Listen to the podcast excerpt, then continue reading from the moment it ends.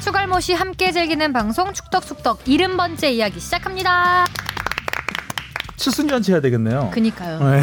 벌써 저희가 칠순잔치 할 만큼 나이를 음. 먹었네요. 그러니까요. 아 이제 허리가 아플라 그럽니다. 자 주영민입니다. 축구 없이 또 한 주가 지나갔습니다. 날씨는 춥고 네, 축구는, 축구는 없고. 없고.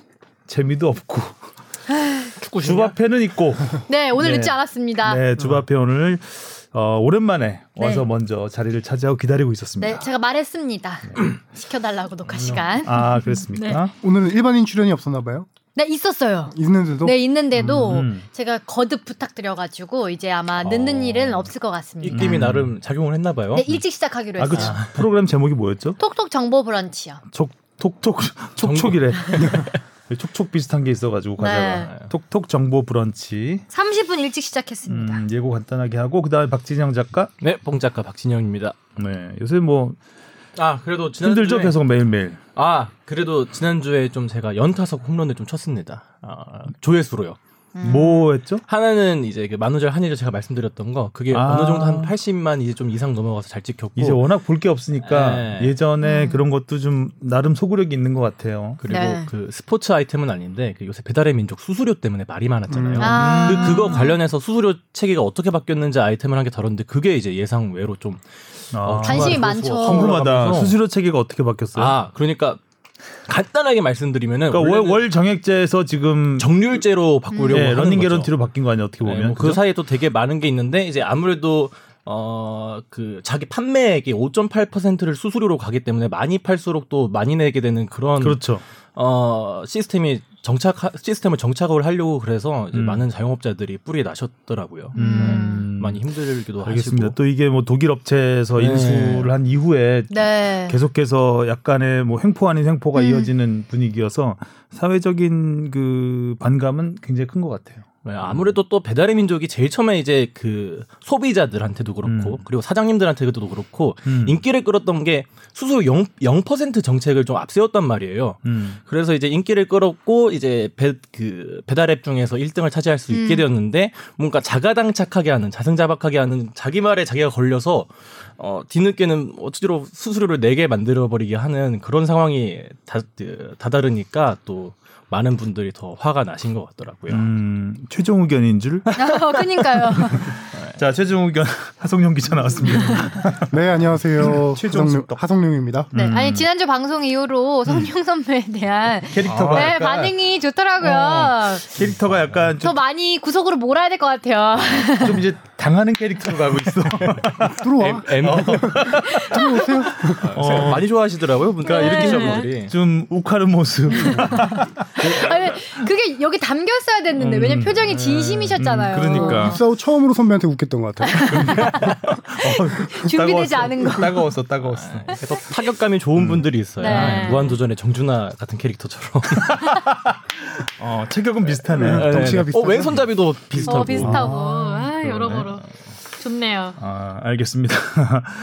자, 댓글들을 그래도 많이 격려의 댓글들을 많이 달아주셨습니다. 저희가 네. 없는 살림에 지금 이렇게. 꾸려가고 있는 거잖아요. 다들 쥐어 도와주세요. 짜내고 있죠, 그냥. 음, 그래서 오늘은 댓글을 빠지지 말고 하나씩 읽어볼까요? 꼬꼬리코 돌격대님이 신태훈 감독님 아들 신재원 선수는 지난 시즌 두 경기 퇴장은 없었고 경고 한 장이 있는데 4월 6일 경남전 선발 출장에서 62분의 PK를 허용하고 카드를 받은 후 정원진 선수와 교체됐습니다. 라고 사과하는 시간이죠.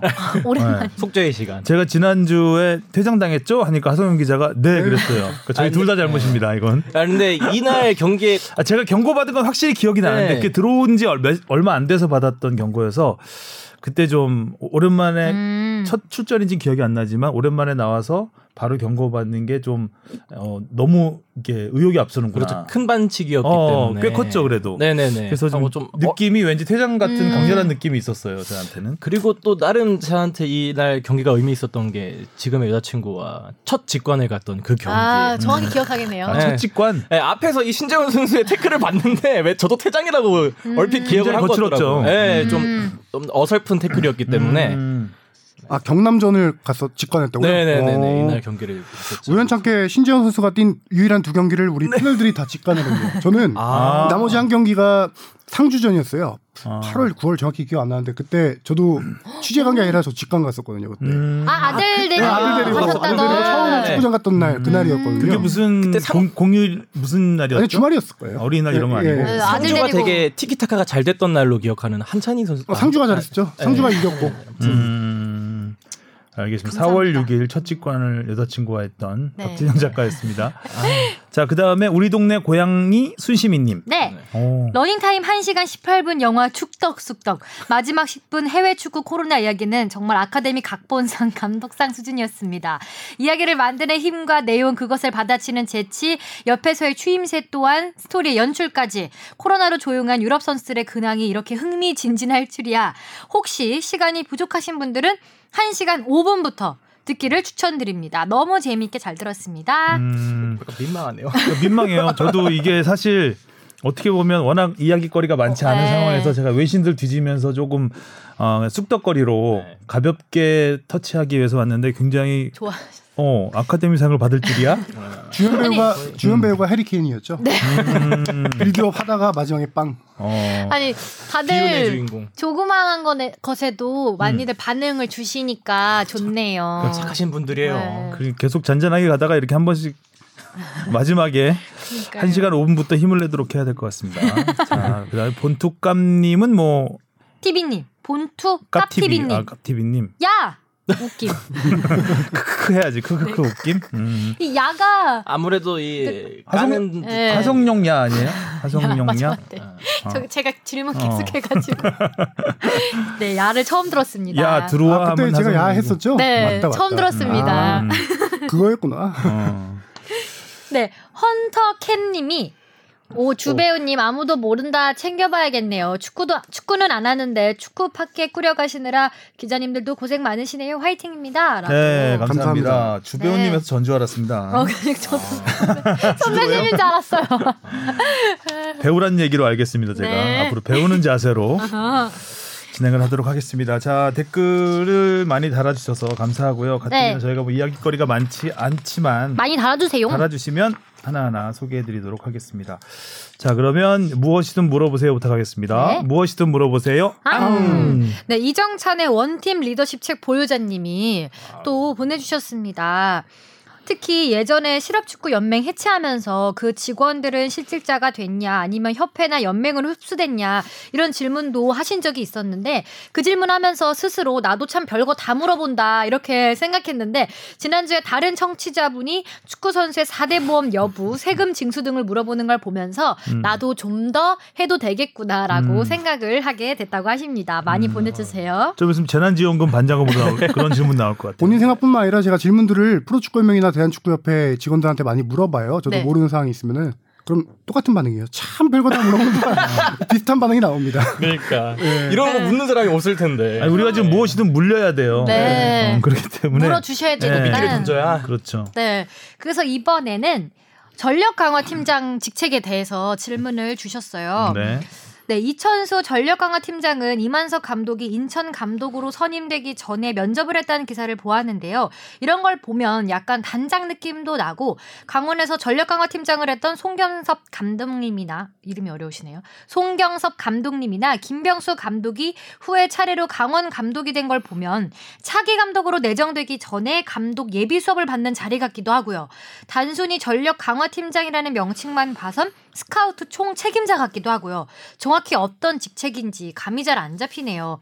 전력 강화 팀장은 정확히 어떤 일을 하는 직책인가요? 그리고 이 직책은 모든 K리그 팀에 다 있는 직책인가요? 아니면 몇 개의 팀에만 있는 직책인가요? 라고 일단 이 직책에 관해서 질문을 주셨어요. 네, 이 직책에 대해서 이제 하성룡 기자가 취재를 하다가 네. 아, 귀찮았는지 그냥 전력 강화 실장님을 전화로 연결하자라는 네. 아주 주옥 같은 아이디어를 내서 멍 때리고 있다가 훅 들어왔네요 지금. 네. 그래서 어 더욱 더 좋은 아이디어로 결과적으로 음 그래서 인천의 이천수 전력 강화 실장님을 저희가 전화로 인터뷰를 해보겠습니다. 이분이 딱 궁금해하신 그 기사를 보고 네. 딱 그분이 오늘 대답을 해주시는 거네요. 그렇죠. 네, 이제 중간 딸이 없이 다이렉트로. 네. 어, 네, 이천수 전력 강화 실장님을 전화로 연결해 보겠습니다. 와 안녕하세요. 네, 안녕하세요. 반갑습니다. 네, 요, 요즘에 코로나 때문에 뭐 리그도 개막이 연기되고 음. 선수단이나 뭐 실장님은 어떻게 지내시나요? 저희도 뭐 조용히 지내고 있고요. 그 일단은 선수단이 훈련을 계속 하긴 해야 되잖아요. 언젠가 이제 시즌이 열리기 때문에. 네. 근데 운동장 문제가 좀 있어요. 음. 이 단체적인 행동 때문에 이제 폐쇄적인 폐쇄를 하는 상황이 좀 있어갖고 아, 그것 때문에 좀 이제 운동장도 좀 구하고 전용 구장도 좀 쓰게 만들고 해서 그런 뭐 여러 가지 일도 하고 있습니다. 음, 그럼 그라운드에서 선수들이 훈련을 제대로 하지 못하겠네요, 요새는. 그러니까 최대한 최대한 이제 저희 실에서는 선수들이 좋은 조건에 훈련할 수 있게끔 뭐 폐쇄도 시켜야 되고요. 선수단밖에 못 들어오게 폐쇄도 시키면서 이런 여러 가지 안전 문제까지도 좀 신경을 써야 되기 때문에 음, 그런 거를 좀 평상시보다 이제 코로나 때문에 좀 더 신경을 많이 쓰고 있습니다. 음, 아, 생각해보니까 제 인사를 안 했네. 전 주영민이고요.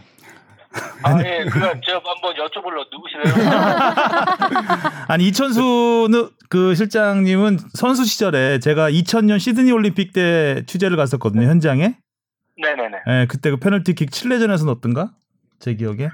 이제 맞고 나서 아, 깜짝 놀랐습니다. 아 그때 넣고 그 8강에 못 갔잖아요. 16강이었 8강이었죠 그때는. 그죠, 그 뭐, 뭐 제가 또 퇴장당해서 맞아 맞아 맞아. 좀 약간 흑역사를 어, 들추시려고 하시는 건가요? 그때 이천수 선수가 그 당시 막 청소년 대표와 그 어. 올림픽 대표를 넘나들면서 거의 뭐 굉장히 바쁜 시절을 보냈었잖아요. 네, 국가대표도 예. 아, 국가대표 빼먹었다.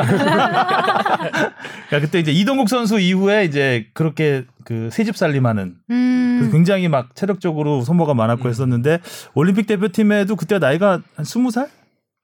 그쯤- 제가 4년 선배랑 그 4년 선배님들 모시고 음, 그럼 19살 때. 네, 시드니 올림픽 간 거고 원래 제 나이 그리스 올림픽이 제 나이죠. 네. 그쵸, 아테네 올림픽이. 음. 맞아. 아테네 올림픽 때가 절정이었고. 음. 음. 네네. 그때는 이제 어렸는데 그 플레이하는 스타일은 뭐 4년 선배님보다 더 눈에 띄는.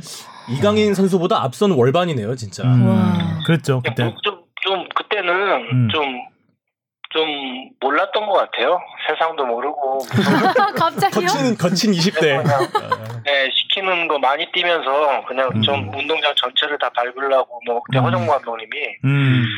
네가 어리니까 공격에서는 모든 그라운드를 다 밟아라 뭐 이렇게 많이 주문을 어. 해주셨고 음. 그래서 좀 열심히 뭐 뛰어 댕겼습니다. 이천수라는 그 스타 플레이어가 탄생하는 그 굉장히 큰 출발점이 됐던 대회이기도 하죠. 시드니 올림픽이. 아주 저 저한테는 좋았죠. 예, 여러 가지 보여주셨잖아요 그때. 뭐 와- 왔다 갔다 했습니다. 네. 아 제가 시드니 올림픽 얘기를 꺼낸 거는 혹시 제가 그때 취재 갔던 건 기억 안 나죠? 그때 지금 말씀드린 것처럼 정신이 없었습니다. 음, 알겠습니다. 그리고 제 옆에는 그 주바페 주시은 아나운서는 잘 알죠? 안녕하세요. 네, 주시은입니다. 진짜 운, 저게 이제 운동장에 있다 보니까 한 번씩 이제 취재 오시는 거 아, 네, 맞아요. 인천도 자주 갔거든요. 멀리서 이제 좀 음. 이제 눈 인사만 좀 누가 나만 했나 뭐 해. 이게 직접적으로 가까이서 뵌 적은 별로 없었던 것 같아요. 늘 그냥 이게 이게 좀 약간 지금 1m, 2m 안에서 본 적은 없고 네 맞아요. 그렇게 가까이서 뵌 적은 없었고 아, 10m 이상 된 그런 먼, 먼- 먼 발치에서. 네 맞아요. 음. 뭐 하고 계셨어요. 자꾸 뭐를 음. 인터뷰하고 계시고 아. 네 맞아요. 인천 선수들 이제 인터뷰도 하고 오프닝도 해야 되고 막 음. 이러니까 네 지금 저희가 네 축, 반갑습니다. 네. 반갑습니다. 네. 네, 저희, 네, 네. 저희가 이제 축덕숙덕이라는 팟캐스트인데요. 아 그리고 저 알고 있죠. 좀 좋죠. 네. 혹시 들어보셨어요? 잘 모르시는 것 같은데. 아, 아 누구예요? 어. 그분? 어제 저랑 통화할 때는 잘 모르시던 눈치던데요. 아니 저기 통화하고요. 제가 네. 좋아하시는 기자님이라 통화하고 또좀 찾아봤어요. 아, 오. 그러셨어요? 감사합니다. 왜냐면 좀 인기가 있어야 저도 열심히 할 테니까 그래서 좀 음. 찾- 좋더라고요. 예. 음. 예. 그 이번 주에 질문 저희가 질문을 받아서 답해주는 코너가 있는데 이번 주 질문이 네네. 그 전력 강화 실장이 어떤 일을 하는 직책이냐 음. 무조건 그러니까 물어봤어요. 이게- 예. 이게 되게 여러 가지 이게 이제 설명에 대해서 설명은 충분히 하지요. 저도 철학이 있으니까 분명히 음. 설명을 하는 부분도 있고 근데 좀 헷갈려 하세요. 왜 그러냐면 음, 이 보는 보는 축구에 굉장히 좀 많이 이제 시청자분들이나 많은 분들이 보는 축구에 되게 많이 매여되어 있잖아요. 네. 이거는 보이지 않는 곳에서 하는 일들이거든요. 음. 그렇기 때문에 좀 이 스카우트하고 뭐 전력 강화실의 차이도 모른다 뭐 이런 질문도 되게 많이 받거든요. 맞아요. 네. 그리고 이게 뭐 전력 강화 실이 제가 만약에 유럽과 일본에서 경험한 저를 스카우트했던 모든 분들이 다 전력 강화 실장 뭐 technical director라고 하죠. 디렉터가 스카우트를 했고 저는 스카우트를 당했던 입장에서 음, 그럼 그래서 그런 거를 배워서 또 시행을 하고 있고 또 공부를 통해서 하고 있는 거라 그런 부분은 좀 설명이 굉장히 좀 부족해도 좀 이해해 주시고 일단은 전력 강화 실은 말 그대로예요. 구단이 이제 구단의 이제 역량하고 경쟁력을 강화시키는 선수들의 경쟁력을 강화시키는 업무를 이제 수행하는 곳이라고 간단하게 음, 생각하시면 될 것 같고, 그러니까 선수단 전체를 구성하고, 그 다음에 관리, 그다음에 지원을 해야 되겠잖아요. 지원하는 이런 업무를 이 실장이기 때문에 뭐 팀원도 있을 거 아니에요. 그러니까 총괄하는 뭐 역할을 크게 생각하면 그렇게 생각을 해주시면 되고, 음. 저 같은 경우는 이제 이 유럽 아까도 말씀드렸지만 유럽하고 이제 일본 전력 강화시 디렉터실이 잘 돼 있는 곳에서 경험이 있기 때문에 선수로서의 경험도 되게 중요하거든요. 네. 음, 그런 경험을 통해서 이제 가장 중요한 거는 경쟁력인 것 같아요. 이 선수단의 경쟁력을 높이는 걸 가장 지금 최선을 인천 같은 경우 최선을 다하고 있다고 뭐 말씀을 드리고 싶고 또 추가로 하나 말씀을 드리면 지금 제가 들어오면서 아니면 제가 선수 때 가장 느꼈던 부분이 현장에 있는 지도자, 그다음에 선수단, 그다음에 이 이제 행정 업무를 맡고 있는 프론트라고 하죠 보통 사무국 이 왕래나 아니면 관심이나 이런 게 너무 없어요. 네. 없기 때문에 그런 거에서 저는 이제 두 가지 역할을 다 해본 사람이잖아요. 이제는 프런트에 있고 네.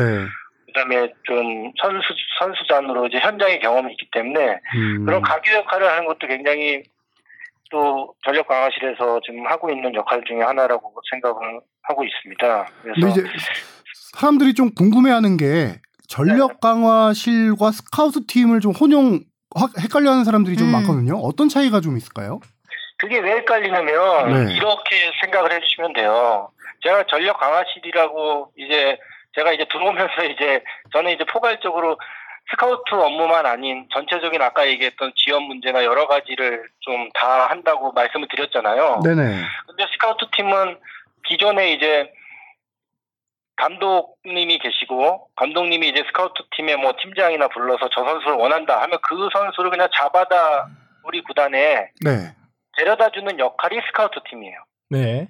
네, 그거를 감독님한테 그 선수가 왜 하고 이런 여러 가지 이제 이 서로 간에 그 선수가 우리 팀에 왜 필요한가에 대해서 뭐 얘기하거나 아니면 그런 게 아니고 그냥 감독님이 그 선수를 이쁘게 봐서 그냥 저 선수가 필요합니다. 하면 알겠습니다 하고 했던 부분이 스카우트 팀이라면 네. 전력 강화실은 이런 부분까지도 총괄하고 있으니까 할 수 있는 거예요. 감독님이 역할을 뭐 저한테 어떠한 선수나 어떠한 자리의 선수가 필요하다라고 말씀을 해주시면 그 선수를 그 선수의 비슷한 선수의 데이터를 다 뽑습니다. 네. 현재, 과거, 부상 부위부터 싹 뽑아서 이 추천을 감독님한테 드려요. 그러면 감독님이 선택을 하시고 그 다음에 시민구단 같은 경우는 금전적인 부분도 분명히 작용을 하잖아요. 네네. 뭐 전북이나 울산 같이 정말 좀 금전적으로 여유 있는 팀들이라면 하는데 뭐 이 선수는 10억인데 이 선수는 5억이야. 하지만 이 선수가 10억 선수에 비해서 장점이 부각될 수 있는 거를 감독님과 회의를 통해서 그 선수를 발탁할 수 있는 좀 약간 어쩌보면은 회의의 권한이 하나 더 추가됐다 음. 이렇게 생각을 해주시면 될 것 같아요. 그럼 전력 강화실은 조직이 어떻게 구성되어 있죠? 팀들이 있을 거 아니에요 밑에. 그렇죠. 선수한 제가 전력 강화실 스카우트 스카우트 팀 그 다음에 이 선수 지원 팀 이렇게 음, 그러니까 음. 스카우트 팀이 전력 강화실에 소속돼 소속. 있는 거군요. 제, 제, 제가 데리고 있는 이제 하부 조직이고 음. 거기에 이제 스카우트 팀은 또 음. 그또 밑으로 내려오는 하부 조직이라고 생각하시면 돼요. 그 음. 유소년 선수들도 많이 이제 영입하기 위해서 보러 다니잖아요. 그런 유소년 육성이라든가 스카우트 팀도 다 포함되어 있는 거예요. 전력 강화실에 팀의 미래를 그럼요. 설계하는. 이, 이 제가 생각하는 전력 강화시는 구단의 자산이라고 생각하는 모든 부분은 전력 강화실에서 관리를 합니다. 왜냐면 아, 선수단이 자산. 이 유스 시스템을 도입시켜서 이제 프로까지 올리는 것도 가장 중요하거든요. 네. 이게 어찌 보면은 좀 제 말씀이 약간 장사꾼 같이 들릴 수는 있겠지만 냉정하게 좀 장사꾼의 발언은 아니고 네. 일단은 선수를 키워서 음. 좀더 우리보다 좋은 구단으로 그다음에 국가대표 선수로 만드는 여러 가지 일이기 때문에 그런 부분까지 다 총괄하는 게 이제 전력 강화실의 임무죠. 네. 음. 그 제가 미리 뭐 저기 전화하면서 들었던 설명 중에 가장 인상적이었던 게 네네. 그 감독 교체 시마다 생기는 선수들의 뭐 변화라든가 이런 걸 좀 최소화할 수 있다 이런 설명이 되게 인상적이었거든요. 그 청취자들께 한번 같이 좀 설명 좀 부탁드릴게요. 그러니까 제가 얘기 드리는 거는 뭐 100%는 아니잖아요. 하지만 네네. 지금까지 이제 관례적으로 이제 오, 오던 부분은 이제 감독님을 새로 이제 선, 선발을 하게 되면 그 감독님의 입맛에 좋은 선수들이 많이 들어왔었어요. 네. 지금까지. 그래서 아. 기존에 있는 선수들을 또 내보내기 위해서는 누수가 생기고 또 감독님이 원하는 선수를 데리고 와야 되니까 그러니까 돈이 배가 들어가 있는 그래서 적자 폭이 되게 넓거든요. 네. 그거를 이제 전력 강화시 들어오면서 이거는 색깔의 차이라고 생각, 색깔의 차이예요. 그러니까 네. 구단의 색깔에 맞는 감독과 코칭 스태프로 영입을 하게 된다면 감독이 그 변화가 있을 때도 선수의 구성은 그다지 크게 변화가 없습니다. 네. 그래서 그런 누수를 줄이는 게 전력 강화 실의 가장 큰 목적이고 목표고 그리고 뭐 독단적 그런 것도 아니에요. 그러니까 감독 현장에 있는 분들은 냉정하게는 제가 아까 가교 역할이라고 얘기하는데 프런트하고의 가교 역할이 안 되면 자기네들은 자기 뜻대로 하고 싶고 또 전력 강화시나 사무국은 또 프론 저 현장에서 하는 거를 이해를 못하고 이러다가 좀 마찰이 많이 생기거든요. 그런 걸 최대한 그런 부분도 좀 줄이면서 좀 시민구단으로서의 누수, 금전적인 부분도 줄이고 뭔가 우리만의 축구 색깔을 만들어서 팬들이 인천에 오면 끈끈하고 강함 뭐 이렇게 정리가 됐을 때 그런 축구를 볼 수 있게끔 만들어가는 과정도 음. 전력 강화실의 가장 큰 이라고 생각합니다. 사실상 단장 단장의 네, 단장- 임무라고 봐야 되겠는데 거의 그러게, 들어보니까 네. 굉장히 폭이 넓고 책임도 많고 음. 그죠? 진짜 단장의 역할 단장의 역할인데 단장 제가 그냥 우리 팀은 지금 대표님 계시고 사무국장 그렇죠. 계시고 전력 강화 실이 있는 거면 음, 사무국장님은 이제 이 행정에 대한 전체적인 음. 이 프론터에 대한 일을 하신다면 음, 전력 강화실은 이제 선수단 음. 선수단에 관련돼 있는 총괄. 그 지금 음. 얘기하시는 단장의 역할이 맞습니다. 음. 아. 만약에 여기에 단장님이 계셨다면 그렇죠. 단장님이 이 전력 강화실의 수장이 되겠죠. 음. 네, 그다음에 실장이 되고 그래서 음. 보고를 해갖고 정리할 수 있- 정리하는 그런 큰 토대로. 그래서 최근에 단장 역할로 이제 축구하셨던 분들이 많이 좀 음, 오시잖아요. 음. 예, 뭐 그런 거를 그렇게 생각해 주시면 될 것 같아요. 네. 전력 강화실이 인천에서 제일 처, 음 생긴 건 아니죠.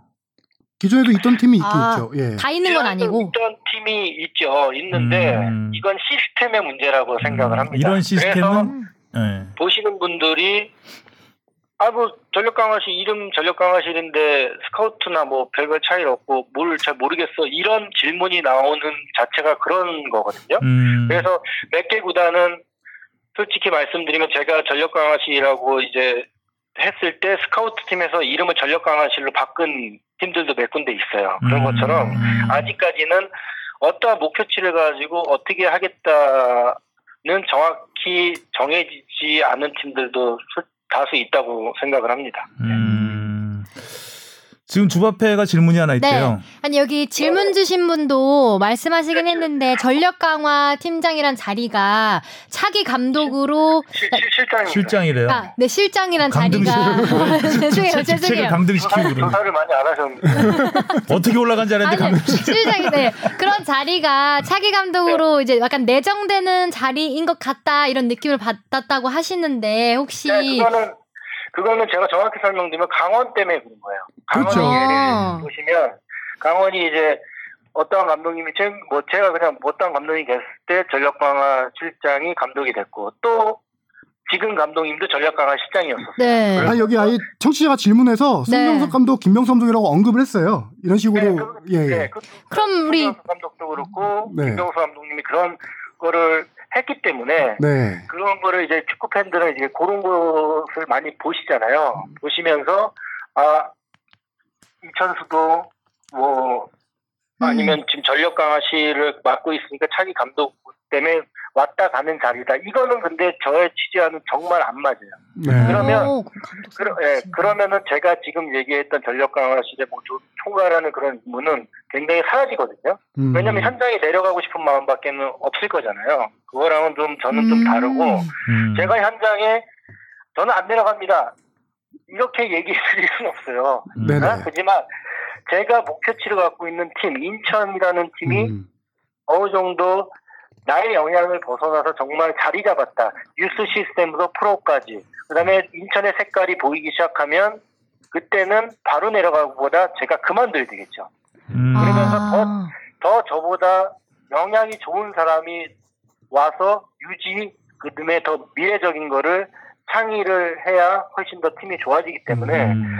그런 부분은 좀 생각이 차이인 것 같아요. 네, 근데 음. 충분히 이해합니다. 네네. 음. 아, 지금 뭐 행정을 하고 계시지만 그래도 향후에 네. 지도자로 또 생각이 좀 있으신 거죠?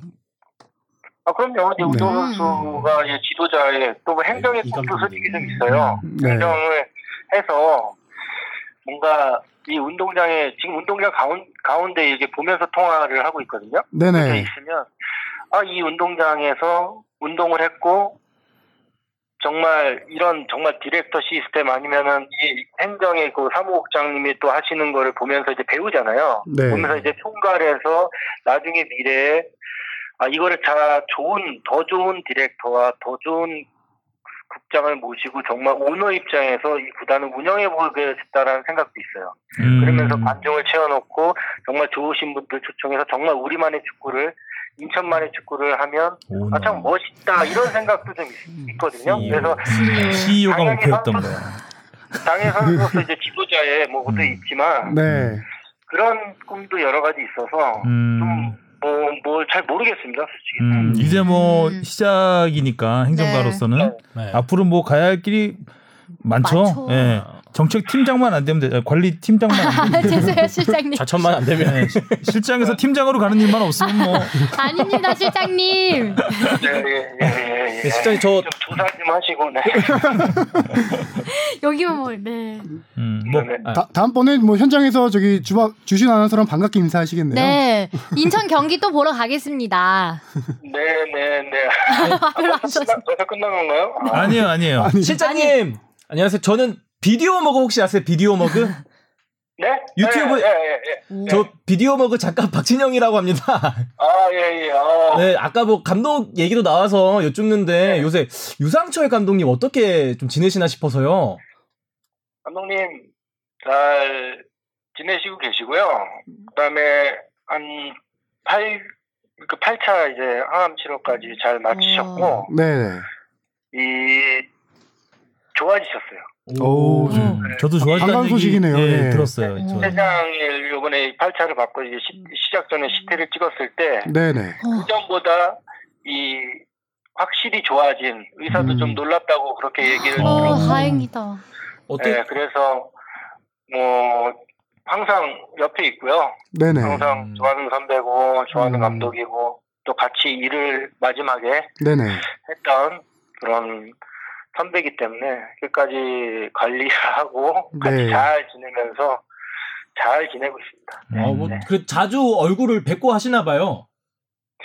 최대한 많이 보려고 하는데 이제 치료 기간도 좀 있고 음. 또 음. 상처럼 또 개인 일도 있고 이제 가족과 또 시간을 최근에 많이 보내시기 때문에 음. 네네. 그런 시간 외적으로는 이제 좀, 좀 자주 뵈려고 하고 할 말이 없어도 얘기하려고 하고 하고 있어요. 왜냐면 음. 좀 외롭잖아요. 음. 외로운 싸움이니까 옆에서 동생이 해줄 수 있는 게 좀 그런 부분밖에 없어서 좀 많이 자주 좀 연락하고 음. 자주 보려고 하고 음. 뭐 얼마 전에 일본도 좀 같이 갔다 와서 네. 좀좀먼 그때 초청 받아서 그때도 같이 요코하마 동행해서- 얘기하시는 거죠?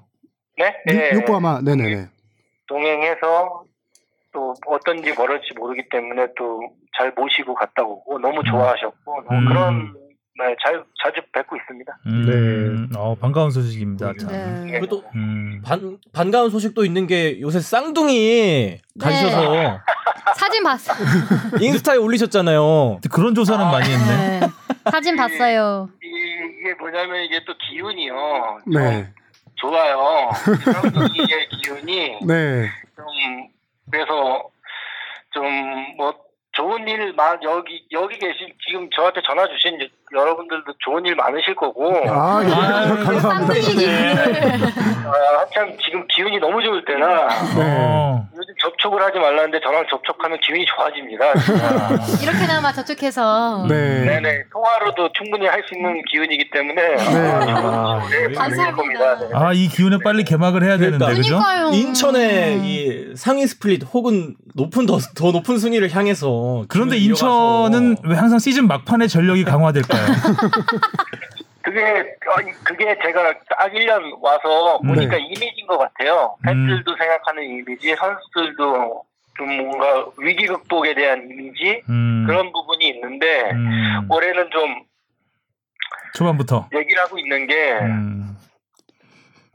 좀 미리 좀 위기를 생각을 하고 한번 대응을 해보자라는 게 또 우리 전력식 강화실에서 계속 코칭 스태프하고 네. 선수단과 미팅을 통해서 하는 일이고 뭐 순위를 소- 솔직히 말씀드리면 우승이 목표는 아닙니다. 음. 아. 음. 그냥 올해는 그냥 좀 안 좋은 일도 있잖아요. 그러니까 행복한 축구를 하는 게 목표고 아, 네.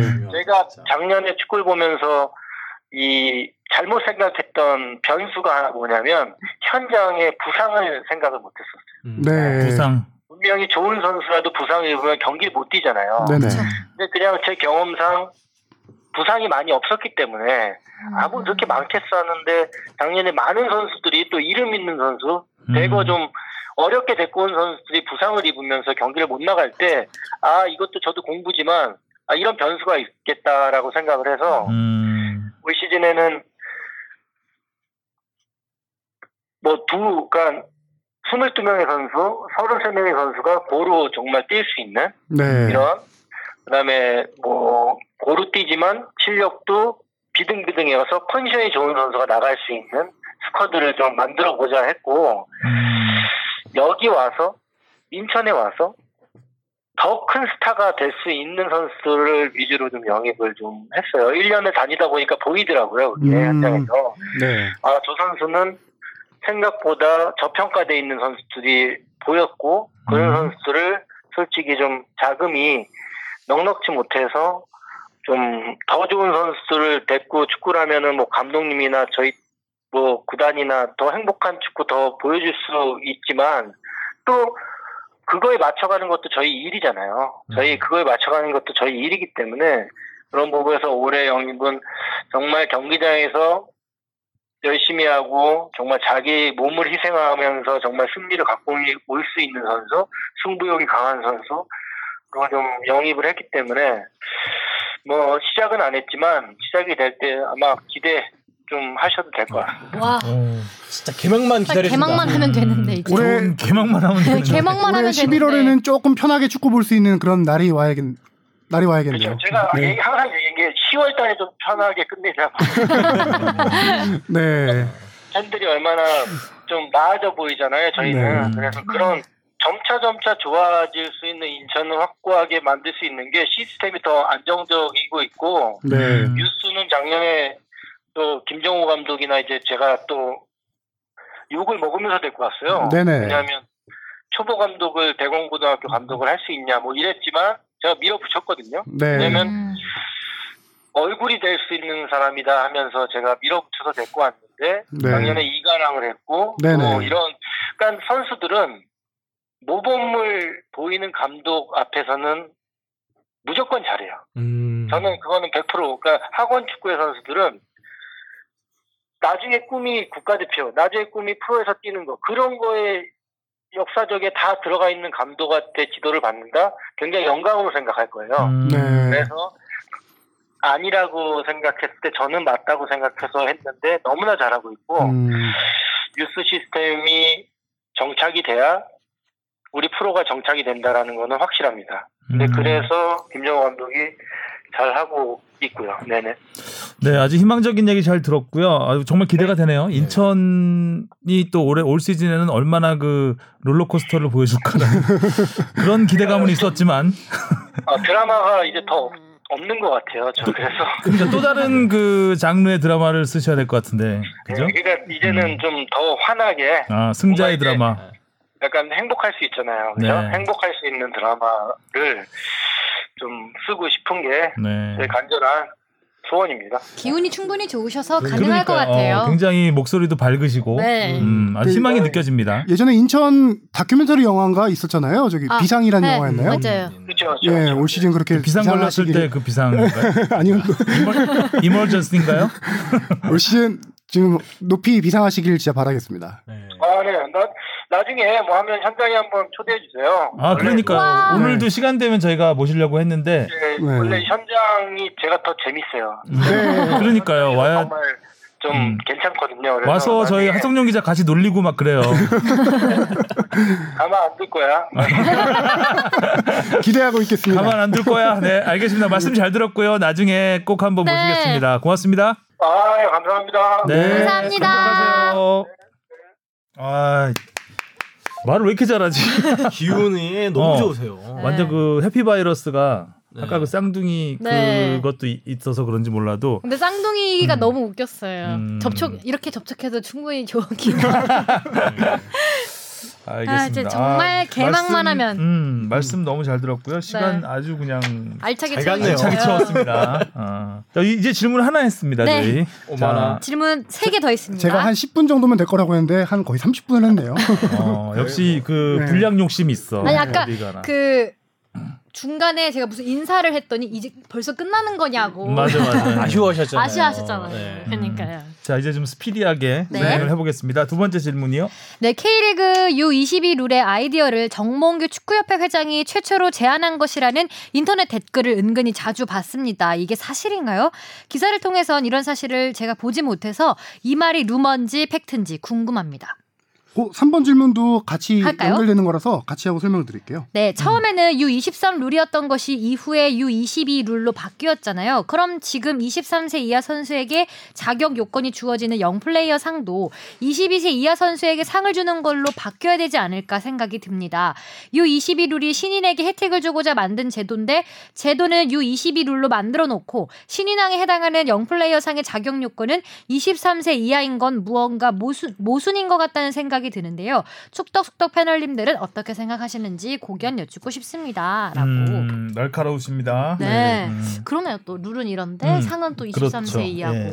그러니까 정몽규 축구협회장이 최초로 제안한 것이라는 얘기가 있는데 당시에는 축구협회장이 아니- 아니었고 정몽규 프로축구연맹 총재였어요. 음. 그 2012년 총재 당시에 이런 그걸 발의를 했고 총재 때 발의를 했고 아, 2013년부터 토대가 만들어져서 시행을 했던 거죠. 음. 음. 그리고 지금 뭐 23세 이가 22세로 작년부터 지난해부터 바뀌었잖아요. 네.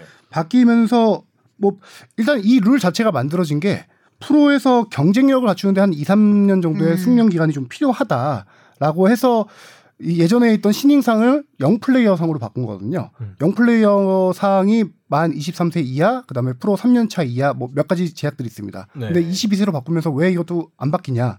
연맹에서 실질적으로 이거에 대해서 논의를 했었어요. 오. 음. 왜 영플레이어 상 기준도 22세로 바꿔야 되는 게 아니냐? 네. 논의를 했었는데 결과적으로 안 한 이유가 많이 없었어요. 세상이 22세 없죠. 어 아니 그렇다기보다 22세 이하로 규정을 했는데도 23세가 그 규정 덕분에 어린 선수들이 많이 출전하잖아요. 네. 규정에 적용받지 않고도 출전하면은 진짜 경쟁력이 있는 선수다. 음. 그렇게 판단했다고요. 그래서 수상의 기회까지 줄일 필요는 없다. 나이 제한을. 음. 어. 그래서 23세를 그러니까 유지하기 22세 이하 기준이 있는데 23세가 출전하는 거면 경쟁력이 23세도 충분한- 능력이 충분하기 아. 때문에 그렇죠. 어, 오히려 같이- 반대로 해석을 했다는 음. 거예요. 음. 네. 뭐 그런 것도 있을 것 같고 아무래도 대상이 많지는 않겠죠. 22세 네. 이하 선수가 그 눈에 띄는 활약. 어, 기록을 그렇죠. 내기가 쉽지 않은 네. 부분이 있을 것 같고 음. 그러니까 프로야구 같은 경우도 이제 중고 신인이라고 해서 반드시 그 음, 뭐 음. 나이를 기준으로 하진 않고 뭐 타석수라든가 아뭐 이닝수 이런 걸 네. 기준 경기수 이런 걸 기준으로 해서 몇 경기 이상 뛰어야 신인 자격이 있는 이런 게 있거든요. 그러니까 자기가 프로에 데뷔해서 그 통산 몇 경기 이상 음. 뛰어야지. 몇 세 이하도 있긴 있습니다. 나이도 뭐 30 넘어가지고 그 기준 채워서 신인상 받을 수는 없는 거잖아요. 어찌됐든 뭐 이제 그런 그 어느 정도의 경력이 좀 필요한 부분이 있어서 어, 그런 것도 있을 것 같습니다. 좀 더 경쟁력을 좀 높이는 부분도 있을 것 같고요. 특히 이 22세, 23세 규정은 프로축구 연맹이 만든 정책 중에 가장 잘한- 성공적이다. 그렇죠. 효과가 있다라는 효과가 있었던 예. 평가를 받고 있죠. 음, 그렇습니다. 자 그리고 네 번째 질문이요. 네, 심판에 대한 항의는 주장만 할 수 있다란 말을 축구 커뮤니티에서 간혹 보았는데요. 저는 지금까지 이 말이 옛날 해설위원들이 규정 숙지를 정확하게 하지 않은 상황에서 그냥 아무렇게나 한 말이 네티즌들에 의해서 바로 팩트 체크되지 않은 바람에 퍼진 루머인 줄 알았어요. 근데 예전에 나온 모 기사를 보니 GK 6초를 강화와 주장만 항의 허용 강화라는 기사를 우연히 보게 됐습니다. 6초를은 원래 있는 줄 알았는데 주장만 항해를 허용하는 것이 강화됐다는 건 처음 들은 얘기라서요. 그리고 강화가 됐다는 건 예전에도 있었던 것이 더 엄격하게 룰 적용을 하겠다는 얘기도 되잖아요. 주장이든 누구든 원래 원칙적으로 항의는 하면 안 되는 걸로 알고 있었는데 이 주장만 심판에 대한 항의 허용이란 룰이 지금 있는 룰인가요? 라고 보내주셨네요. 꽤 오래된 룰 아닌가요? 결론부터 말씀드릴게요. 네. 어느 누구도 심판에게 항의를 할수 있는 그런 규정은 없습니다. 네. 한마디로 아. 주장도 항의를 할 수 없게 돼 있어요. 아 그래요? 네. 음. 이 룰은 이런 룰 자체가 없고요. 이거 제가 연맹이라든가 다 알아봤더니 원래는 누구도 이게 심판에게 항의를 할 수 없게 되는데 심판이 판정에 대해서 설명을 해야 될 경우 주장을 불러서 아, 그거를 설명. 설명하는 운영의 묘는 발휘하고 있거든요. 음. 그런 것 때문에 조금 와전된 게 아닌가 싶습니다. 근데 누구든 항의하던데요? 항의는 하죠. 그러니까. 원래는 근데 이제 그러니까 어 그건 더 더 그 유명무실한 거네, 그죠? 아무도 항의를 못하게 하는 규정은 있으나 마나한 규정 아닌가요? 근데 차라리 이제 주장만 그러다가- 항의를 하게 하는 게 낫지. 그러다가 이게- 이제 선 넘으면 이제 카드 나오고. 어, 그렇죠. 카드 나오죠. 이런 경우 보통 그 선수들이 항의를 하는데 심판들도 받아들이는 정도가 이- 받아들이는 게 음, 있죠. 음. 있는데 예를 들어 조금 많이 억울할 경우 감정이 억해질 경우 보통 이제 주장들이 많이 선수를 이렇게 그쵸. 뒤로 물러세우고 본인이 주장이 항의를 하는 경우가 많은 것 때문에 사람들이 이렇게 오해를 이런 룰이 있다 오해를 근데 그것도. 룰 위반이잖아요. 그렇죠. 그러니까 그러니까 좀 그러네 그것도 유명무실한 왜 룰이다. 유명무실한. 음. 그러니까 좀 축구가 좀 어떻게 보면 그 이런 구기 종목 가운데는 거의 가장 먼저 체계를 잡은 종목 중에 하나잖아요. 네. 그래서 그런지 약간 좀 옛날식의 그 뭐라 그래야 될까요? 규정 같은 게 있다는 말씀이신가요? 그 강압적인 음. 뭔가 좀 이건 안 돼. 안 돼. 이렇게 딱 엄격히 제한하는 음. 사실상 지켜지지도 않는데 아. 그러니까 그런 약간 그 형식적이랄까요? 이제 그런 아. 규칙들이 그런 규칙들 중에 하나가 아닌가 싶은데, 음.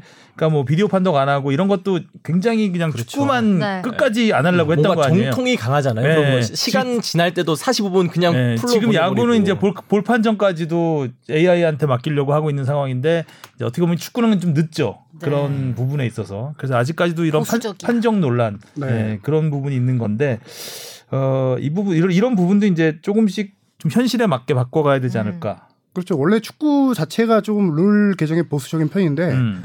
VAR 이후부터 조금씩 많이 이제 열린 것 같아요. 음. 그렇죠. 이번에도 뭐 룰 많이 바뀌었잖아요. 그 선수들 뭐 그렇죠. 굳이 터치라인 뭐 네. 가까운 데서 가면 네. 뭐 그런 거나 사실 뭐 6초를 아까 그렇죠, 전에 맞아요. 골키퍼 나온 마찬가지죠. 것도 꼭 중앙으로 나오게 하는 것 음. 이런 것도 있잖아요. 그리고 들것으로 실려 나가면 뭐 바, 아. 바로 못 들어오는 거. 그렇죠. 네. 뭐 심판의 사인이 것들. 있어야 그런 다시 들어갈 수 있는. 그런 약간 좀 보수적인 룰들이 좀 많이 남아 있죠 아직도. 네. 근데 그런 부분들은 지금 여러 가지 아 지난번에 한번 리그 개막하기 직전에 그러니까 네덜란드 실험. 유, 예, 실험하는 거 있어요 유소년 축구.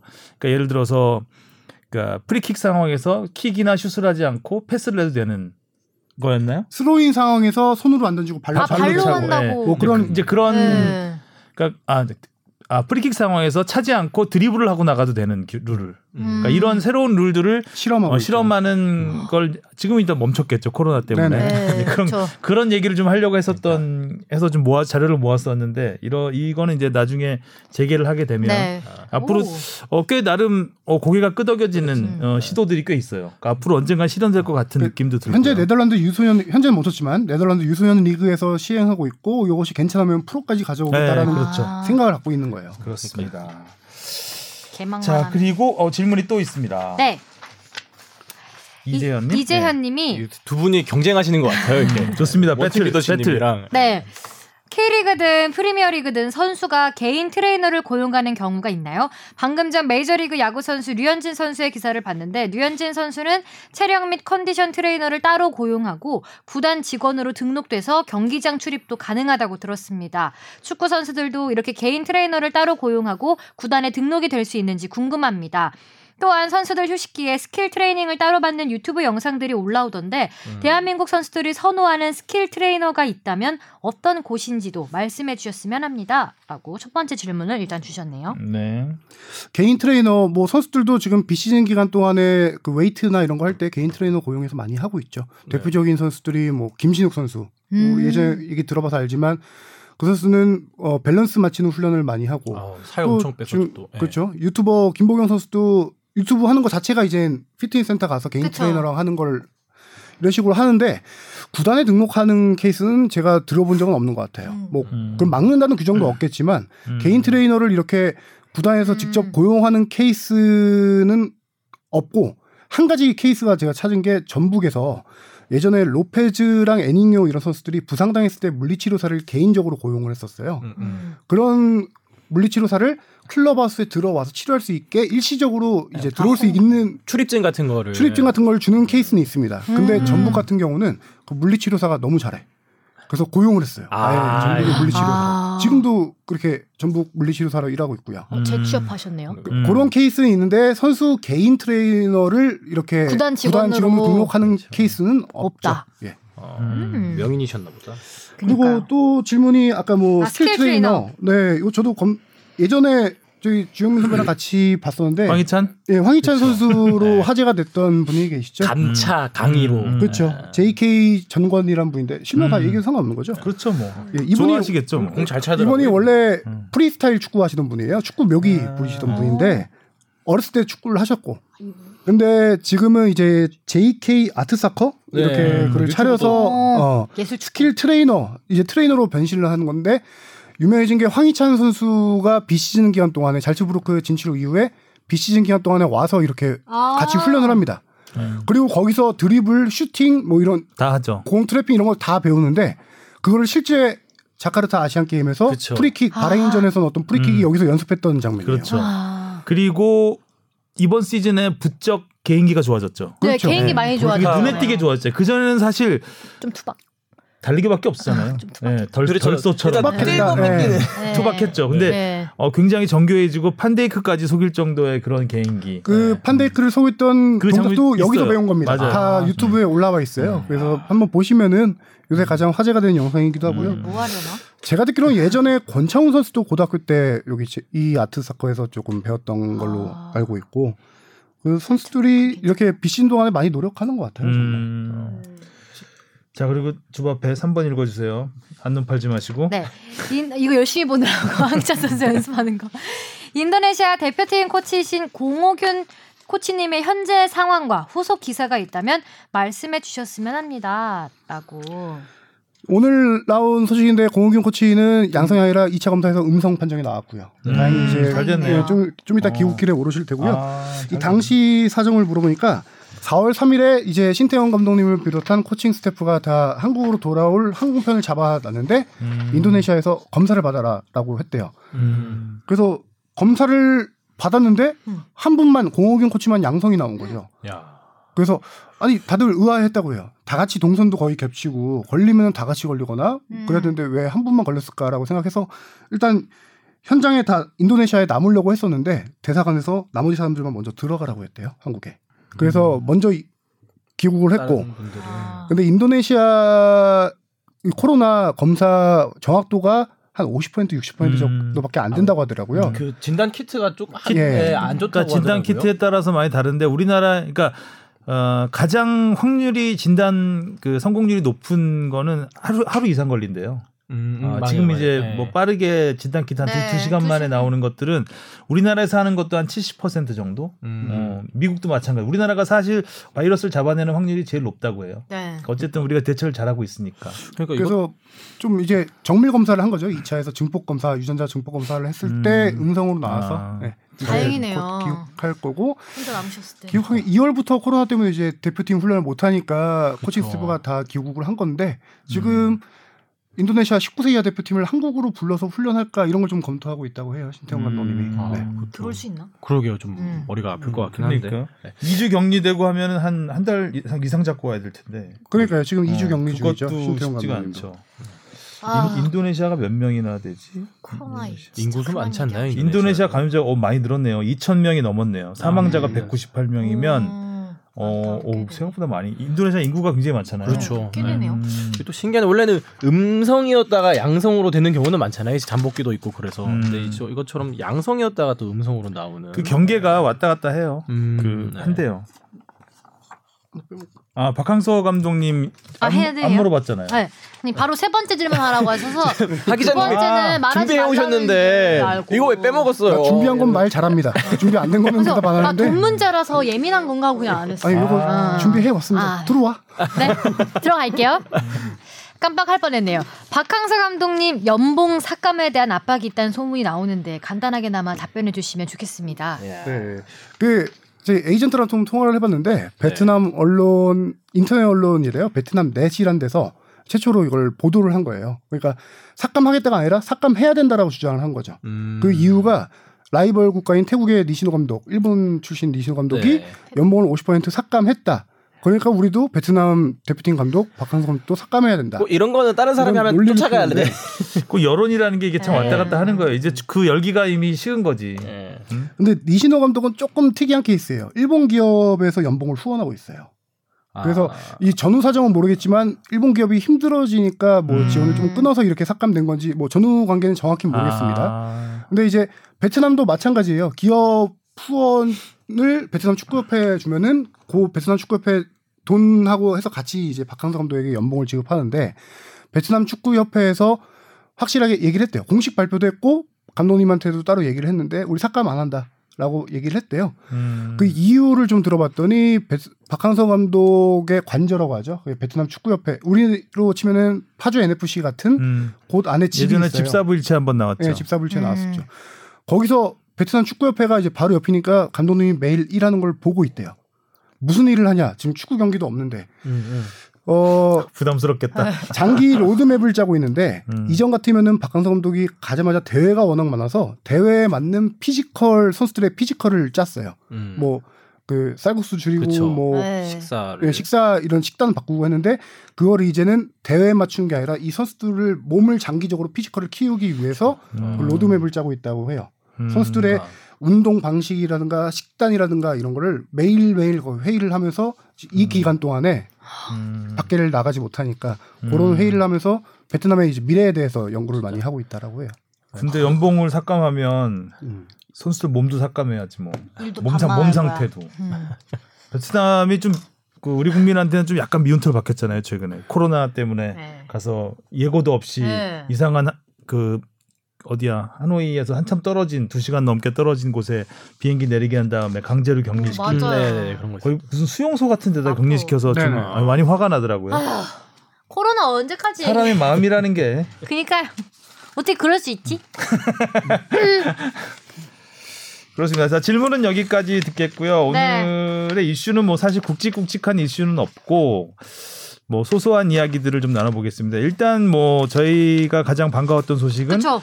도쿄올림픽 남자 축구 경기에 24세 출전을 허용한다. 와. 야, 이제 다행입니다, 피파. 실무팀의 어, 결, 그 결정이라 추천 권고안 권고안인데 이게 뭐 어차피 피파 평의회에 올라가면 그냥 승인, 사실상 승인. 받으면 네. 되는 거기 때문에 생각보다 빨리 뭔가 음, 결과가 빨리 나온 것 결정을 같아요. 했어요.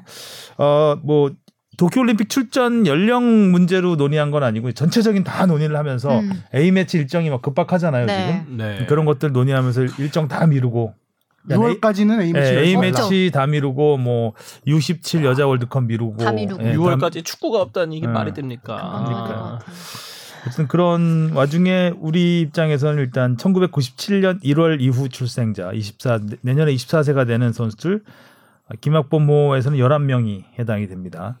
아, 이 선수들이 내년에 일단 도쿄올림픽 뭐 다 나간다고는 보장할 수 없겠지만 그렇지만 또 일단 출전 경쟁을 자격은. 음. 네. 그래서 사실 이제 우리가 그 피파 쪽에 공문을 보낼 때 이렇게 되면 엔트리를 좀 확대를 좀 해줘라. 음, 그 같이 그렇죠. 같이 같이, 예, 왜냐하면 왜냐하면 연령이 한 살 더 늘어나기 때문에 그만큼 선수층이 두터워지잖아요. 네. 근데 18명인가요? 올림픽이? 그거에 대한 그렇죠. 18명이죠. 18명. 18명으로 그 많은 경기를 짧은 기간에 치른다. 그렇죠. 예, 좀그 늘려줘라. 자체도 힘든데 하여튼 그 와일드카드 3장만 그대로 유지가 되고 어, 엔트리 이야기는 없었습니다. 아. 나중에 논의 될 수도 있어요. 근데 어, 그 논의는 없었던 걸로 일단 그 권고문에는 없었던 걸로. 늘려줘라. 음. 어떨까요? 이게 다른 나라도 다 똑같이 24세 룰은 적용이 되는 거잖아요. 이게 그렇죠. 우리나라한테는 그래 조금이라도 도움이 되는 건지 안 되는 건지 이 어떨까요? 논리는 괜찮아요. 왜냐면은 18명의 선수로 토너먼트를 치른다고 하면 선수들의 건강이 상당히 위험할 수 있다는 얘기거든요. 선수들이 이틀마다 경기씩 치러야 되고. 음. 그런 건강을 위해서 되게 오래전부터 이게 주장을 하고 있는데 피파가 이걸 안 받아들이고 있죠. 계속. 아, 그렇죠. 네. 네. 뭐 코로나와 상관없이 네. 그 그렇죠. 전부터 그- 그러니까 이게 사실 그 우리나라 같은 입장에서는 조별리그부터 최선을 다해야 되잖아요. 전력을 음, 다 그쵸, 그쵸. 봐야 되고 물론 이제 뭐 다- 다른 나라들도 마찬가지긴 하겠지만 그래도 좀 여유가 생기는 나라들 입장에서는 좀 조절을 할 수가 있는데 우리는 와일드 카드가 계속 돼야 되거든요. 와일드 카드 세 명을 빼고는. 할 수가 없어요. 그러니까 그런 부분에서 이제 그 지치는 거죠. 음. 선수들이 아무래도 초반에 좀 의욕을 불태우다 보면 또 우리가 네. 크, 지난 그 리우 올림픽 때도 그랬지만 그 8강 때 정말 죽기 살기로 뛰어내 마지막에 그 상대 그 거머리 같은 수비에 그냥 어쨌든 녹초가 되고 말았는데 논의가 필요한 부분이라고 생각을 합니다. 충분히. 김학범 감독도 근데 역시 호랑이 감독님답게 이 소식이 전해지자마자 선수들에게 경고 메시지를 보냈죠. 그렇죠? 맘 놓지 말아요 이런 건가요? 니네들 같이 가서 좋은데 경쟁해라. 같이 가서 좋은데 누가 같이 갈지 네. 모른다. 사실 지금 그건 20 맞죠, 맞는 내년에 말이죠. 24세가 되는 선수가 11명이니까 네. 엔트리가 18명이라고 하면 이서 이 11명 중에 한 3분의 1은 못갈 3분의 가능성이 그 높죠. 3분을 더될 수도 있어요. 그렇죠. 예. 와일드 어떻게 반, 정, 반 정도가 갈릴 수도 있는 어, 그런 상황이죠. 왜냐하면 20세 이하 선수들이 이제 올라오기 네. 때문에 22세가 되나요? 20세 이하 선수가 그러면 22세가 되죠. 22세가 되죠. 음. 22세가 되니까 어, 딱 이 나이가 되는 거거든요. 원래 올- 올림픽 출전할 나이가 네. 그렇다면은 경쟁은 굉장히 심해질 수 있다. 열심히 해야죠. 어, 좋아하긴 행가르칠 때 아니다. 어. 알겠습니다. 그리고 어, 손흥민 선수 네. 해병대 훈련소 입소한다는 소식이 있었습니다. 귀신단은 네. 해병대. 지난 3월 말이었죠. 어, 극비리에 귀국을 했었는데 네. 이게 이제 처음에는 코로나 영국의 코로나 확산이 너무 심하니까 국내에서 자가격리하면서 개인 훈련을 하는 게 아니냐 이런 얘기가 있었는데 알고 보니 이제 다 기초군사 훈련을 받기 위한. 그렇죠 다 계획이 계획이 있었구나. 상상도 못 했는데. 있었구나. 근데 손흥민 선수가 만 27세예요. 지금 92년생인데 네. 어, 만 27세가 끝나기 전에 저기 기초군사 훈련을 받아야 됩니다. 그래서 올해 안에는 무조건. 무조건 받아야 되는 상황이어서 아, 생일이 안 지났구나. 아 생일 상관없이 아, 그 그래요? 해 해당 연도일 아. 거예요. 제 아까 알기로는 뭐 근데 원래는 올 시즌 끝나고 여름에 이제 기초 군사 훈련을 받을 계획이었는데 시즌이 중단이 길어지고 그렇죠. 그러면은 네. 재개될 경우. 언제 시즌이 언제 끝나고 언제 또 재개 그 다음 시즌 그러니까. 시작되고 그 사이에 손흥민- 생각 어 예측할 수 없으니까 미리 지금 이 기간에 받아놓자. 많이 음. 쫄렸을 거예요. 나 군대 가야 되는데 리그는 언제 재개될지 모르고 상황 파악을 제대로 한 거죠. 네, 네. 아, 되게 현명한 판단이었다고 음, 상황 보고요. 파악을 네. 아주 적절한 타이밍에 한 것 같아요. 또 국내 와서는 2주 격리를 해야 되기 때문에 이게 판단이 좀 늦으면 애매하게 될 수 있잖아요. 음. 그렇죠. 근데 물론 이제 5월에 이게 프리미어 리그에서는 개막을 아직 그 재개를 강행하겠다라는 얘기가 있는 상황이었긴 했는데 음. 도저히 상황이 지금 그렇죠. 재개가 지금 이제 프리미어 그 지난주에 지난 주말에 회의를 해서 일단 5월 재개는 무산이 됐고 네. 지금 6월 6월. 다시 재개하려고 하는데 그것도 계속 뭐 한 달씩 뭐. 미뤄지는 것 같아요. 지난번에 그래서 뭐 지금 4월 영국 정, 얘기했다가 예, 영국 정부한테 약간 읍소를 할 모양인 것 같아요. 음. 그 무관중으로 철저하게 우리가 음. 방역 대책 해놓고 할 테니 제발 무관중으로라도 하게 해달라. 지금 돈이 엄청나게 지금 네, 깨지게 생겼으니까. 1조 넘게 달려 있기 네. 때문에 1,400억이라고 음, 그- 정부 상황인데 손해잖아요. 그러면 그 또. 정부의 수장인 그 보리스 그 존슨 음. 총리가 네, 지금 집중 치료 받고 있잖아요. 어, 그분이 첫 초동 대처를 완전 잘못했잖아요. 네. 방역을 포기했잖아요. 국민 면역으로 체계로 가겠다. 어, 많이 늘어났네. 그래가지고 지금 뭐 엄청나게 늘어나는 건 둘째치고 보리슨 그 존슨 총리가 찰스 황태자도 걸렸고 네. 음, 네. 존슨 총리가 걸렸는데 걸린 상태에서 병원을 안 갔어요. 혼자 자가 격리하면서 나는 코로나와 싸워서 싸워서 면역을 내가 만드는 걸 보여주겠다라는 거죠. 그러다가 지금 중환자실 갔다는 거 아니에요? 네. 그러니까 지금 영국은 이게 만약에 보- 존슨 총리가 그래서는 안 되겠지만 혹시라도 잘못되면 영국은 정말 엄청난 네. 충격을 받을 겁니다. 이게 또 그런 상황에서 프리미어리가 재개할 수 있을까요? 음. 절대 안 될 거라고 봅니다. 이게 또 약간 느껴지는 게 다른 게 물론 누구나 걸리나 걸린 것 자체가 좋은 일은 아니지만 음. 우리나라에 비해서 유럽이나 뭐 미국 사례는 워낙 우리가 잘 아는 저명한 사람들이 좀 많이 걸리는 것 같더라고요. 그래서 조금 더 크게 좀 와닿는 것 같아요. 네. 타격도 크고. 그러니까 이제 지나고 보니까 우리가 처음에 뭐 10명 이럴 때부터 굉장히 촘촘하게 음. 우리가 검사를 했잖아요. 네. 신천지 터지기 전부터. 네. 그래서 그런 상황에서 뭐 하루에 한 명도 늘 한 명 뭐 없기도 하고 막 이런 상황에서도 굉장히 방역에 신경을 썼었는데 그게 이제 잘한 거죠. 네. 결과적으로 음. 그 순간 다른 나라에서는 손 놓고 있다가 다 퍼진 거예요. 아. 근데 지금 이제 확, 이제 검사를 하니까 지금 확진자가 막 기하급수적으로 늘어나는 거죠. 이미 다들 잠재적 네. 확진자였을 텐데.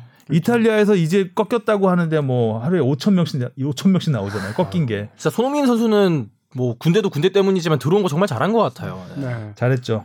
어. 그래서 타임 테이블이 딱 맞는 게 아까 음. 얘기했다시피 들어와서 2주 자가 격리하고 열흘 정도 휴식을 한 다음에 네. 4월 20일 입소를 하고 음. 그 다음에 3주 훈련을 받고 나오면은 그 지금 저희가 알기로는 5월 그그 다음 주 다음 주에 출국하는 걸로 알고 있어요. 그러니까 음. 가자마자 또 몸 만들기 우리가 지난주에 얘기했나요? 군- 기초군사 훈련 갔다 오면은 몸 몸을 또 아, 만들어야 네. 된다. 아, 만들어야지. 몸을 만들어야 되거든요. 군인 쓰는, 몸이 됐을 테니까. 쓰는 네. 근육이 달라요. 네, 그래서 음. 그거 제식하고 한 보름에서 한 달 정도 손흥민한테? 하고 아 같이 있는 사람도 뭐랄까. 어? 아, 손흥민한테 우리가 혹시라도 훈련 받다가 부상 당하면 아우 큰일 나죠. 이거는 아, 그 뒷감당을 감당할 수 있겠습니까? 네. 이렇게 되면 안 되죠. 안 그래도 그래도 요 근래 그팔 부상은 많이 괜찮아졌나 봐요. 이렇게 다시 뭐 그런- 훈련도 들어갈 수 있을 정도면은. 그렇죠. 원래 원래 뭐 4월 중순부터 뭐 그렇죠. 그 어느 네. 정도는 훈련 뛸수 있는 몸이 된다고 했으니까 네. 지금 쯤이면 거의 아. 이제 재활 마무리 단계라고 봐야 되겠죠. 2월 중순에 다쳤으니까 16일이었나요? 다쳤는데 보통 네. 이 수술할 때 8주 정도 진단을 해요. 한두달 정도. 뼈가 붙는 데까지. 음. 그딱 4월 20일이면 두 달이 딱 지나고 들어가는. 음. 조금 걱정되는 거는 아, 그래도 아무래도 축구보다는 팔을 좀 더 많이 쓸 거 아니에요? 군대 들어가서 그렇지 않을까요? 그러니까 손흥민 선수. 그래서 지- 조금 더 손 씨에다가 아, 손을 어, 많이 쓰나? 신경을 써줬으면 좋겠다라는. 손 씨가 손. 에이 손 에이, 그래도 잘 하겠죠. 뭐 네. 같이 입대하는 동기들은 진짜 인생 경험을 하는 거예요. 네, 그니까요. 사진만 찍다 사진만 찍다 나올 것 같은데. 진짜 같이 입대하는 동기들은 음. 손흥민한테 명, 평생 썰이죠, 평생 썰. 아니, 손흥민한테 나 명, 명령을 할 수 있는 그 조교는 네. 복 받은. 내가 흥민이 형이랑? 어, 음. 그때 축구 찼는데 퇴소할 때 무조건 사진 찍겠죠? 그렇겠죠. 당연히 야. 찍겠죠. 주말에 무조건 축구하겠네. 거기 있으면 손흥민 선수도 골키퍼 해야 되는 거 아니에요? 에이 손 쓰면 안 된다. 큰일 납니다.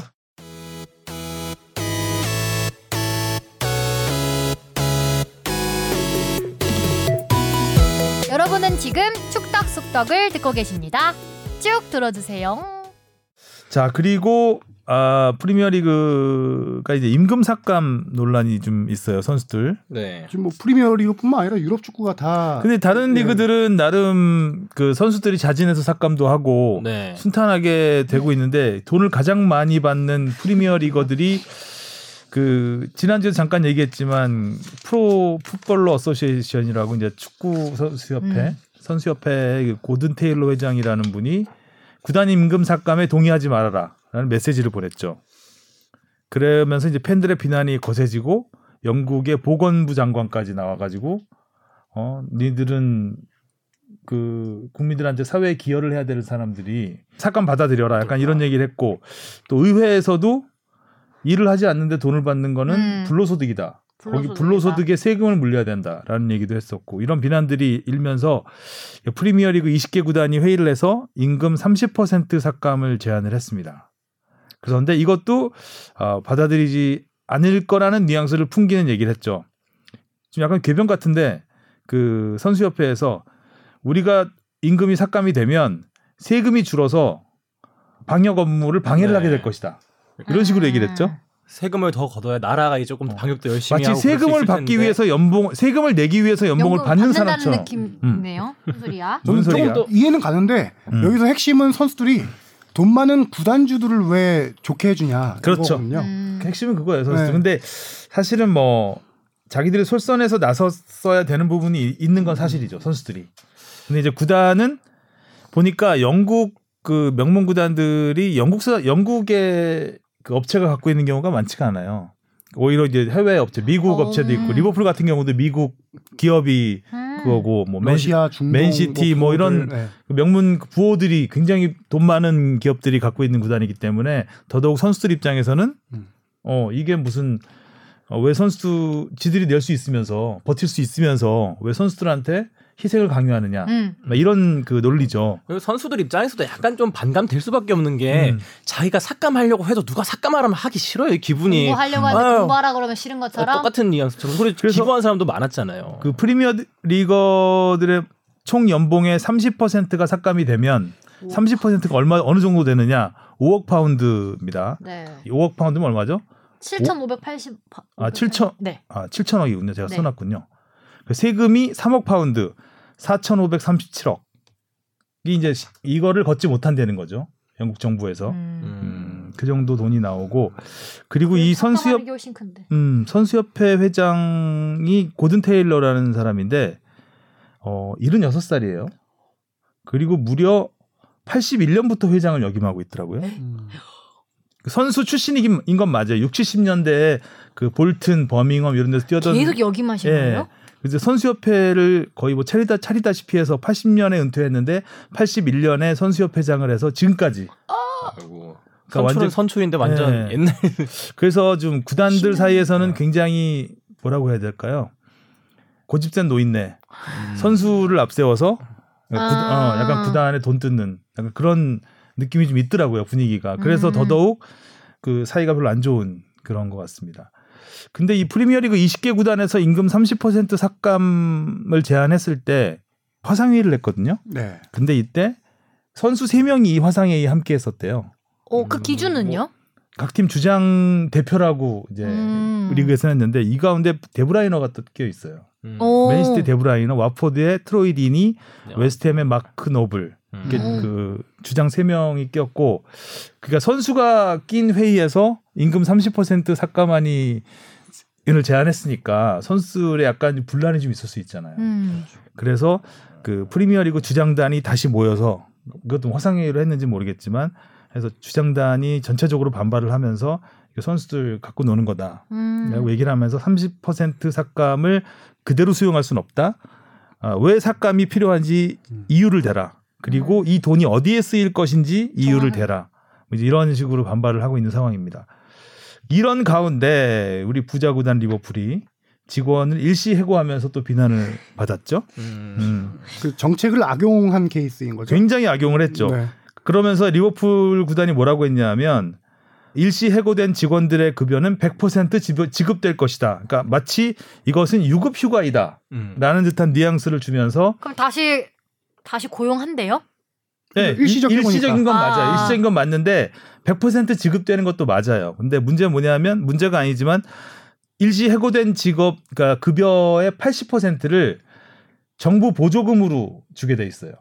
그러니까 정부에서 음. 그 재난 대비해서 이제 이렇게 고용을 유지하는 조건으로 음. 휴가를 갈 경우에는 임금의 네. 80%를 지원을 네. 나라에서 준다. 나라에서 근데 이거는 이 시국에 그런 그 재정이 어려운 구단들을 위해서 어려운 구단이나 어려운 기업들 네. 이런 기업들을 위해서 만들어 놓은 건데 리버풀이 아니잖아요. 엄청 부자 구단이죠. 네. 아. 그 리버풀이요? 부자 구단, 네.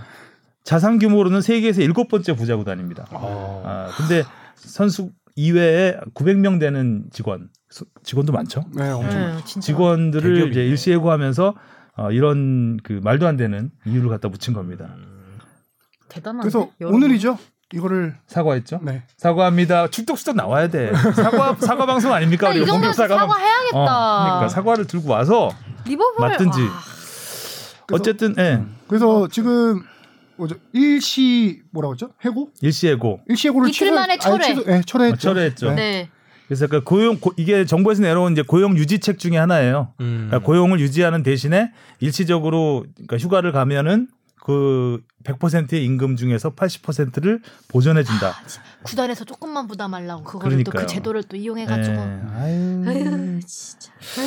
아. 이런 것 때문에라도 저 제 생각에는 선수들의 반감이 큰 것 같아요. 선수들이 그 고용 연봉자들이 이거를 뭐 NHS라고 하잖아요. 국민보건 서비스. 음, 음. 네. 거기에 내서 사람들을 위해 쓰는 거는 저는 동의할 거라고 생각을 해요. 네. 개인적인 생각으로는. 근데 그게 우리 돈을 내더라도 구단주가 이득을 보는 케이스가 아닌 음. 구단주는 우리한테 네, 구단은 충분히 주고. 직원들 월급을 줄 수 있는데 네. 마치 그러니까. 자기들이 돈이 없, 없었고 뭐 없는 것처럼 네. 하면서 것처럼. 선수들의 연봉을 깎아서, 깎아서 직원들의 임금을 준다는 음. 거죠. 근데 선수, 선수들의 연봉 30% 얘기는 이제 지금 30% 정도를 뛰지 못하고 있는 상황이니까 네. 그 리그에 음, 그래서 네. 30%란 얘기가 25% 30%가 음. 그래서 나온 건데 만약 그거를 깎으면은 직원도 연봉 주고도 남죠. 아, 그 남은 돈 어찌 할 것이냐.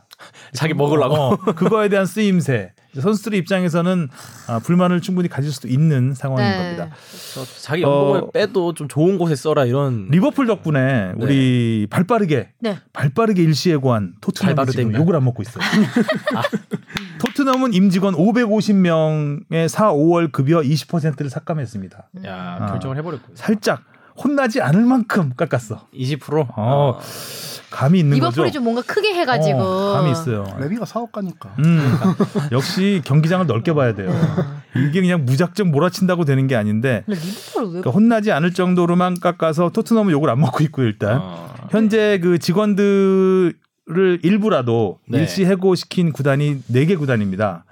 아, 리버풀, 토트넘을 포함해서 아, 리, 리버풀은 일단 취소했잖아요. 빠졌 취소했죠. 네. 그러니까 토트넘이 있고 그다음 뉴캐슬, 본머스, 네. 노리치. 음. 노리치야 뭐 리- 부유, 부유하지 않으니까. no rich 어, no rich니까 뭐 이해가 되고.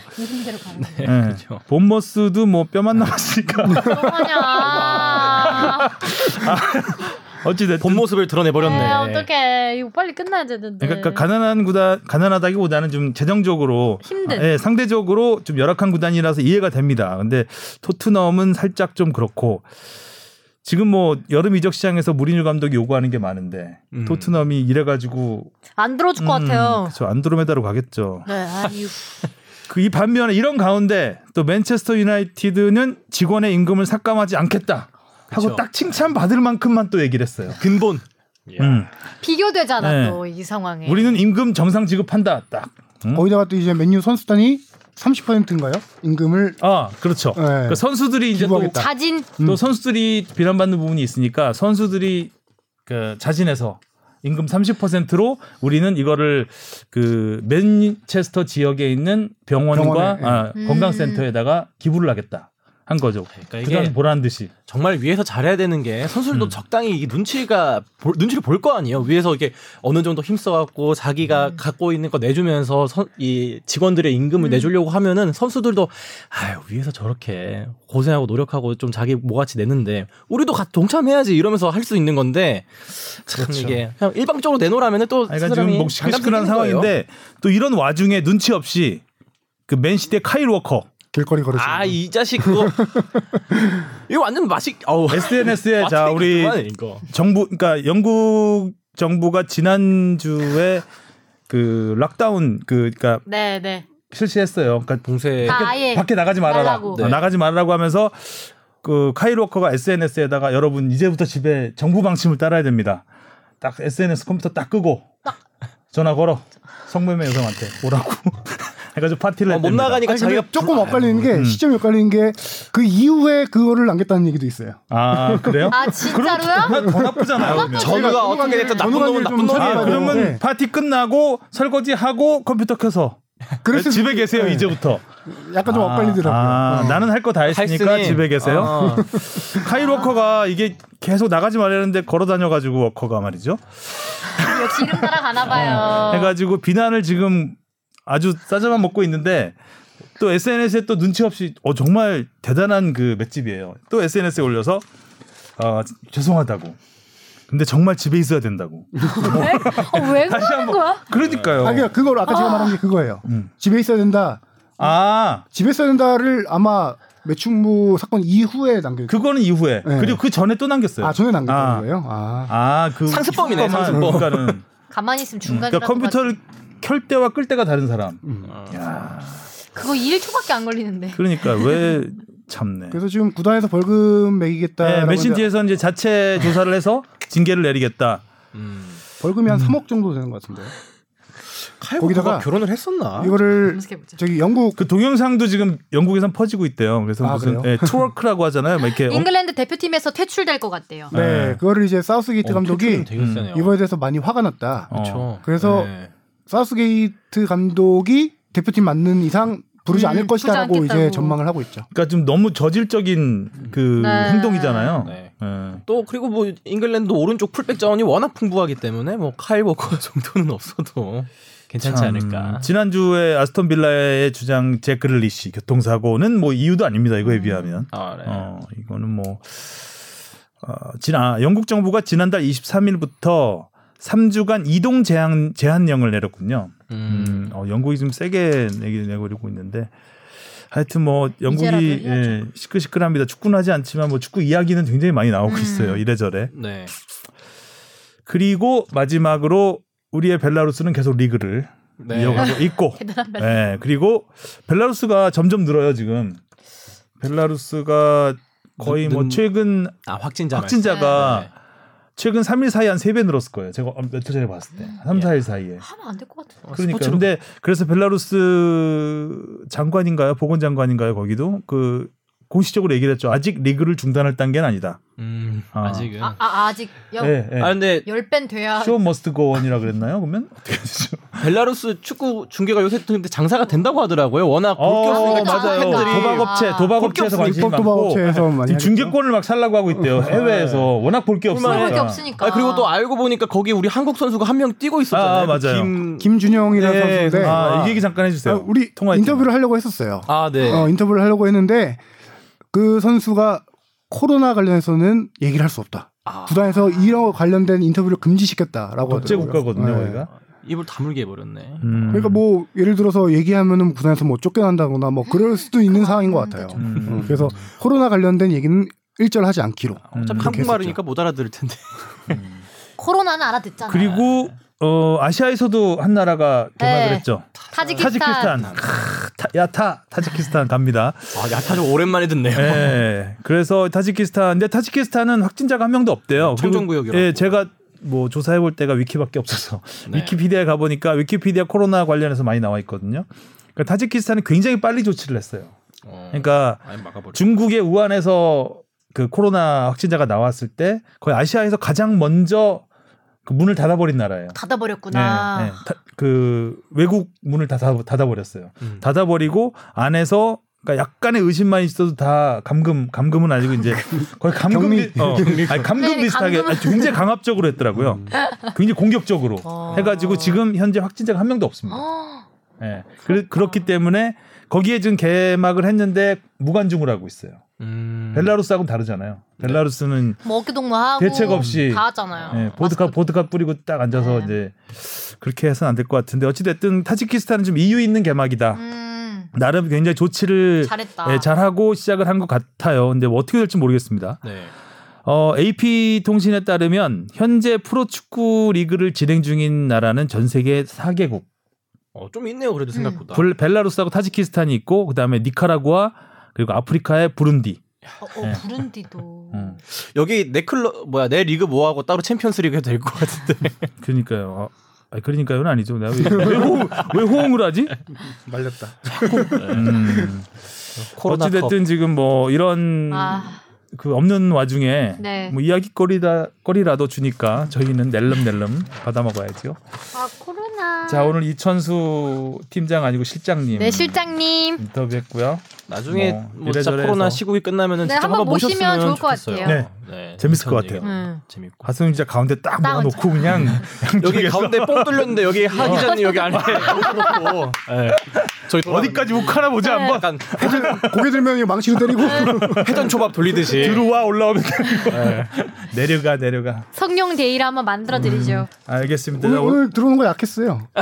오늘 뭐 들어온 것도 없었고. 이 배려를 몰라. 아니 오늘 이제 그 일단 질문을 실장님이 대신해 주는 부분이 많기 때문에 음. 맞아. 사실 오늘은 공격할 거리가 네, 많지 뭐 않았습니다. 없었잖아요. 청취자분 우리 그리고 하 청- 기자님을 공격할 수 그러니까, 어. 있는 네, 질문 많이 보내주세요. 아, 정치자분들이 또 약간 좀 너무 놀리지 말라 그러고 그래서 음, 저희가 아니, 자제할까요? 놀았습니다. 놀리지 않고.